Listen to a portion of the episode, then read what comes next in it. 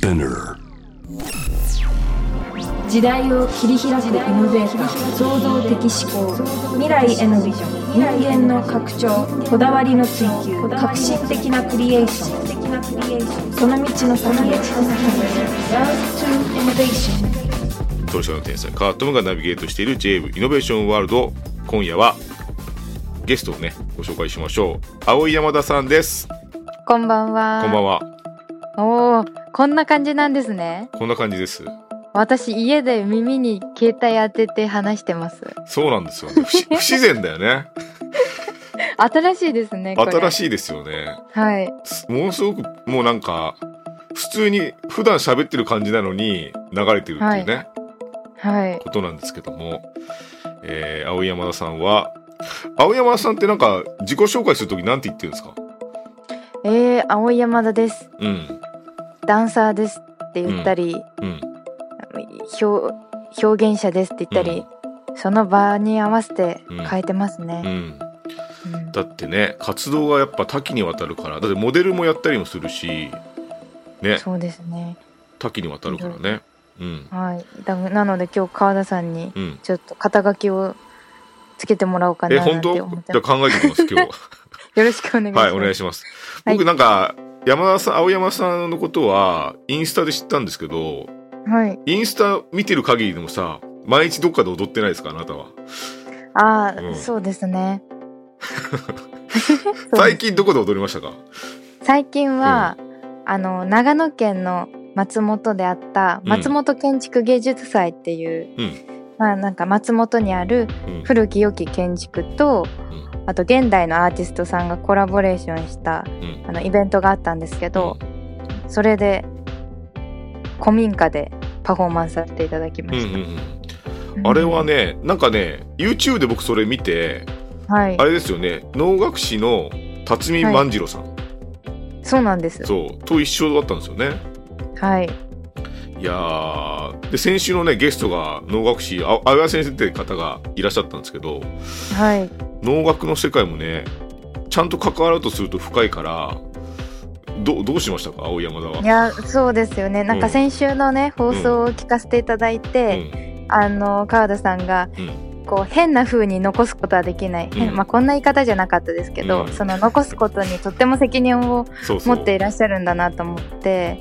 いや本当にこここれって難しいうんことだなとは思うんですけど、まあ、今回は、えっと、華道家のうん。熊野久也さんっていう、はい。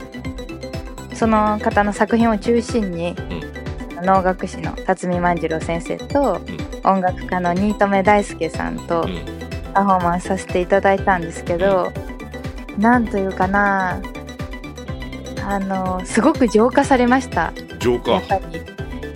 はい。万次郎先生のお声ですね、あのね歌いのね。はい。歌いはすごいなと思いました。すごいよね。はい。歌いの中にでもなんだろうな。リズムの概念がないじゃん。歌いの中に。そうですね。よく踊るなと思いましたけどね。うんあの今回ん。パフォーマンスしたその古民家が江戸時代からある古民家でして、なんかその参勤交代のね時に江戸に向かう途中で休まれた、うん。なんかお宿だったのかな、へそう。で今はあの宿泊施設になってるんですけど、うん。その前はおばあちゃんが一人で住んでいたみたいえで、へいやすっごく広くていろりがあってあの私なんかはすごい便利な道具に囲まれて生きてますけえど、あのどうやって生活していたんだろうなっていう。うのを、まあ自分なりにいろいろ想像しながら、んうん。で自分がこうこの建物に分身してそしてそのおばあちゃんの気持ちになって、なんか双子のようになりたいと思って。あ裸に近い格好でーうん。レオタードでうん。踊らせていただいたんですけど、そのそのなんか魂みたいなものを万次郎先生の歌でうん。浄化してくれた。うんなんかその言葉によってその浄化されてこう天に昇っていくじゃないけど、でそこに新留大輔さんの音楽があってで花があって熊野さんの花があってなんかこう化学反応的に一つの作品になっていくっが今回だったので、はい、リズムというよりその魂の浮遊みたいなものを感じましたね。そのなんかね青山田のどういうふうに動きの記憶を体に留めてどのようにその場で表現するかっていうのは結構なんだろう、うん。僕だ踊らないから分かんなくてそれがすごい不思議なんでちょっとそれについてねじっくりコマーシャル挟んで伺わせてください。あはい。通りすがりの天才カートンがナビゲートしている JV イノベーションワールドここからはロートイノベーションのコーナーです、えー青山田さんをお迎えしてね変な感じでねお届けしてますけども。そう身体表現。あとねなんか話しながら葵さんどんな名前がいいかなっていうか肩書きも考えながらちょっとねお届けしてますけど、えー僕はねあの葵さんのすごいところは僕なんかいろんなダンス表現の公演とか見に行ったんですよ。あのなんだろうクラシカルなバレエとかその場で即興で踊るとかもいろいろ見たんですけどなんかね時間を忘れるぐらい見たことってなくてダンスについて。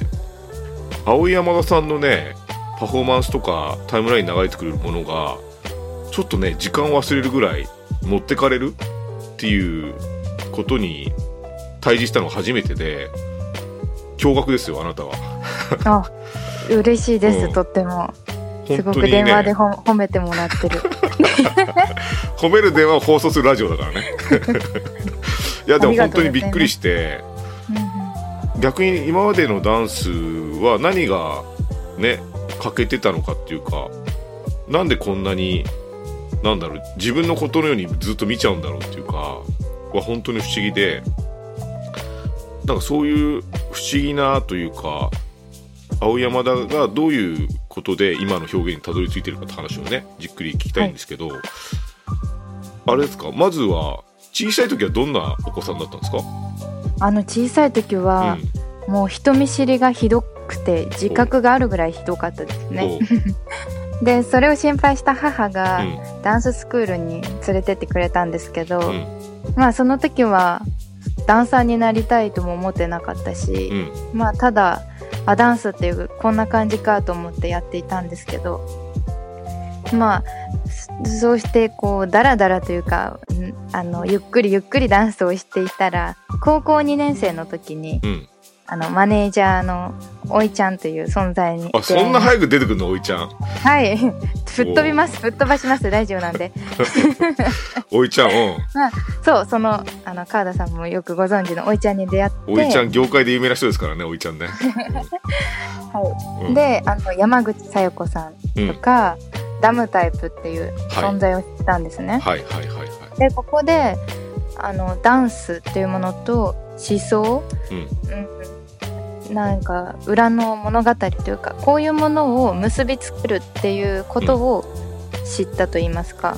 ほうほうほう。でもともと私も絵本絵本から始まってその本を読んだりね、うん。このなんかスストーリーがあるものが何でも好きだったので、うん。あこういうものとダンス、あ結びつけられるってすごく自分にフィットしてるなってうん。感じたんです。うん。でそうその時期から今みたいなこの表現っていうものになっていきました。へえうん。なんかその何学校でやってた時のダンスってどういう類のダンスだったんですか、うーん。なんかこのやっぱり身体のうん。技術だったり、うん。ちょっと技技というか競い合うよううなん。踊りがやっ多かったので、私はその辺すごく自信がなかったんです、うん。体も丈夫ではないし、うん。うんただそこに何かがある、うん、何かの魂をうん。自分に入れるみたいな、うん。この妄想の過剰のようなうん。表現はすごい好きだったのでうんうんうん。なんかそういうことをしていきたいなと思ったんですよね。なんかどっかでそのはい。ニュアンスわかるんですよ。なんかうん僕は全然世界は違うけどプログラミングを表現にするっていうのをやってるからなんとなくその形式をのをちゃんとプログラミングも言語があって言語を覚えた上で変なことやってるんですけど多分青井山田さんも何か形式はちゃんと体得した後に多分一回崩してんだと思うんですよ。あその崩しにかかったっていうのって記憶の中にありますか？うんそうですね。そう言われたら私もダンスのこうジャンルって言われるものは一通り、うん。あの通ってきてで今の表現なので、うん。確かに崩しているのかなとも思うんですけど、うん。そのね高校2年生の時に出会った大人の方たちがあなたを見てると90年代を思い出すう。んとか何かこう思い出すって言われることがすごく多くてうんで遺伝子になってほしいみたいな。あの受け継っていってほしいっていう言葉をすごくきあの聞くようになってから、うん、崩すっていうよりかは、うん。あ受け継ぎたいなと思って、だね、うん。はい、今の表現になってます。なるほどね。うん。なんかそうその表現にたどり着ける人は人やっぱ幸せだと思うけど自分自身のね表現にたどり着く。でもそれとなんか職業として食べていけるかどうかっていうのはまた別の話だと思うんですけどうんご自身としてはなんかどの仕事とかどの期間あたりから私はこれでやっていくんだっていう感じになりました？いやー食べていけるかいけないかも、あんまり意識したことがなくて本当に自分はラッキーだなと思ってるか。そうなんですね。本当そんな感じなんですけど、うん。でも今は本当に、ね、さっきみたいな古民家で踊れたりお能だったり華道だったりそういう、まあ、古典的なものとうん。この自由な表現みたいなものをさせていただけるのがすごく嬉しいです。だってあれだもんね物語が好きだったからなんか青山田の踊りの中にはダンスの中には絶対物語があるよねそうですね、やっぱりだから頭の中うん。を整理しておかないと踊れないといううか、ん。あのちゃんと頭の中でストーリー物語を組み立てて、シミュレーションしてシミュレーションしてやっと本番体が動き出すっていううんうんうん。感じですね。だから踊るために体を鍛え上げるよりかは、その生活してて、うん。その延長に自分の踊りがあるのうんでう、んちょっとやっぱそこはアスリートというか、うんそういうものとはちょっと違うのかなっていうのは最近感じてます。うんじゃあなんか変に体を鍛えたりもしないんだ？そうですね。前は鍛えたりしてましたけど、かえって動きづらくなってしまった、はい。そうだよね。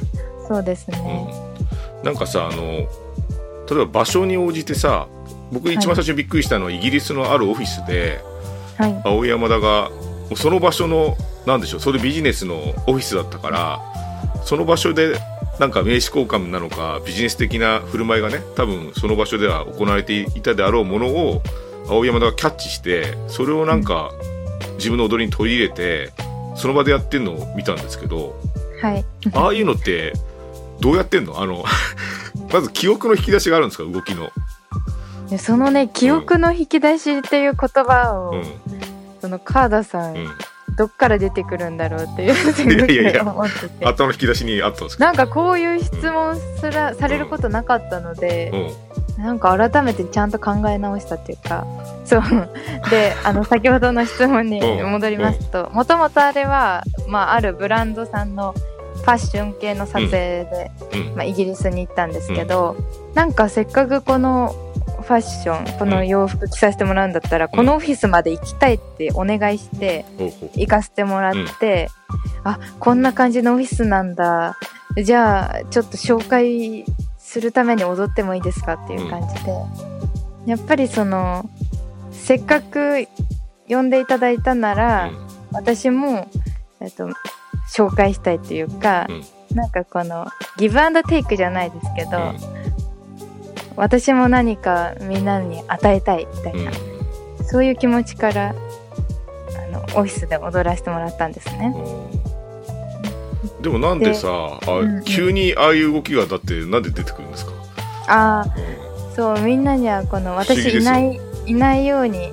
いつも通り仕事してってくださいってお願いして、でもなんだろうな空気を読むゲームみたいな感じかなと思っていて、どれだけ自分がそこに馴染めるか忍び込めるかみたいな感覚でいますね。じゃあなんかあれですか？僕はなんかアイデア浮かんだらメモったり絵を描いたりするけどこういう動きって例えばひらめいたら青山さんはどうするんですか？あーメモることはもちろんします。うんメモをするし、うん。絵も描きますけど、なんかそこに至るまでうん。自分が普段何してるかなって考えた時に、なんか例えば昨日とかはレコードをかけながらうん。無音でうん。子供番組見たり、レコードの音でう。んニュースとか子供番組見たりあとは例えばじゃあどういう場所で踊りたいかなって考えた時に、うん。あ小さい時ってよくバルーンドームで遊んでたな。うんうん。バルーンドームで踊りたいなとか。そのちょっと頭の中をひねらすうん。ゲームみたいなのをよく人と話しながらやってます。それこそおいちゃんだったりへいろんな人とそういう発想の転換じゃないけど発想じゃんけんって言ってるんですけど、そう。なんか川田さんも昔バンドうで、うんなんだっけなんかバンドするってなった時にうん。ボクサーをあそうそうそう。なんかそれと一緒のようような気がしててなんかみんなとみんながやってないことをそうですよね。やったりとか、やっぱりやるならやってないことをやる必要があるなみたいな、なるほどね。